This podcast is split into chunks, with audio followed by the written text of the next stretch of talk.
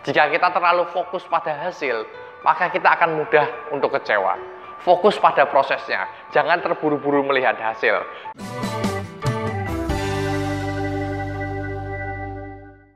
Halo guys, kembali lagi dengan saya Erik Kanadi. Hari ini ada pertanyaan yang menarik sekali dari Pak Ramidi. Hai Erik, nama saya Pak Ramidi. Saya bekerja di bidang jasa teller. Saya sudah bekerja berusaha selama satu tahun, tetapi belum ada hasil. Mohon solusinya. Pertama, selamat karena Pak Ramidi telah berani mengambil keputusan untuk memulai suatu usaha bisnis. Ini adalah suatu langkah yang luar biasa dan suatu keberanian untuk berani memulai suatu usaha. Namun dalam perjalanan ini pasti ada tantangan pasti ada masalah. Dan selama satu tahun ini mungkin Pak Ramidi sudah berusaha dengan sekuat tenaga, namun hasilnya belum sesuai dengan apa yang Pak Ramidi inginkan.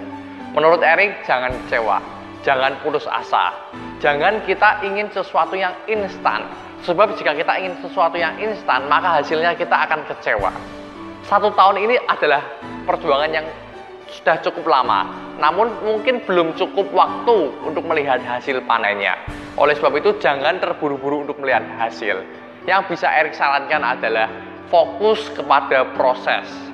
Fokus kepada proses dan jangan fokus hanya pada hasilnya saja. Jika kita terlalu fokus pada hasil, maka kita akan mudah untuk kecewa. Fokus pada prosesnya, jangan terburu-buru melihat hasil, jangan terburu-buru kecewa, dan jangan terburu-buru untuk mengubur cita-cita para midi, harapan para midi, dan impian Pak Ramidi. Pak Ramidi mungkin pernah mendengar bisnis Amazon yang didirikan oleh Jeff Bezos. Bisnis ini awalnya sangat susah. Kurang lebih dalam 10-13 tahun pertama, bisnis Amazon ini tidak menghasilkan keuntungan. Wah, bagaimana lalu? Apakah Jeff Bezos berhenti untuk mengembangkan bisnis Amazon ini? Tidak. Jeff Bezos tetap berusaha, dia tetap maju, dia tetap terus melangkah, dia tidak terburu-buru kecewa karena hasil yang tidak memuaskan, namun dia memiliki suatu keteguhan, suatu kepastian yang percaya bahwa bisnis ini bisa berhasil. Dia terus menjalankan bisnis ini dan sekarang bisnis Amazon ini menjadi bisnis yang sangat luar biasa. Dan Jeff Bezos, pendiri Amazon ini menjadi orang terkaya nomor satu di dunia. Bayangkan, jika waktu lima tahun pertama tidak ada profit, Jeff Bezos ini berhenti, maka sekarang bisnis Amazon pun tidak akan muncul dan namanya tidak akan tercantum di orang-orang terkaya nomor satu di dunia. Oleh sebab itu, keep pressing on, jangan kecewa dan terus maju.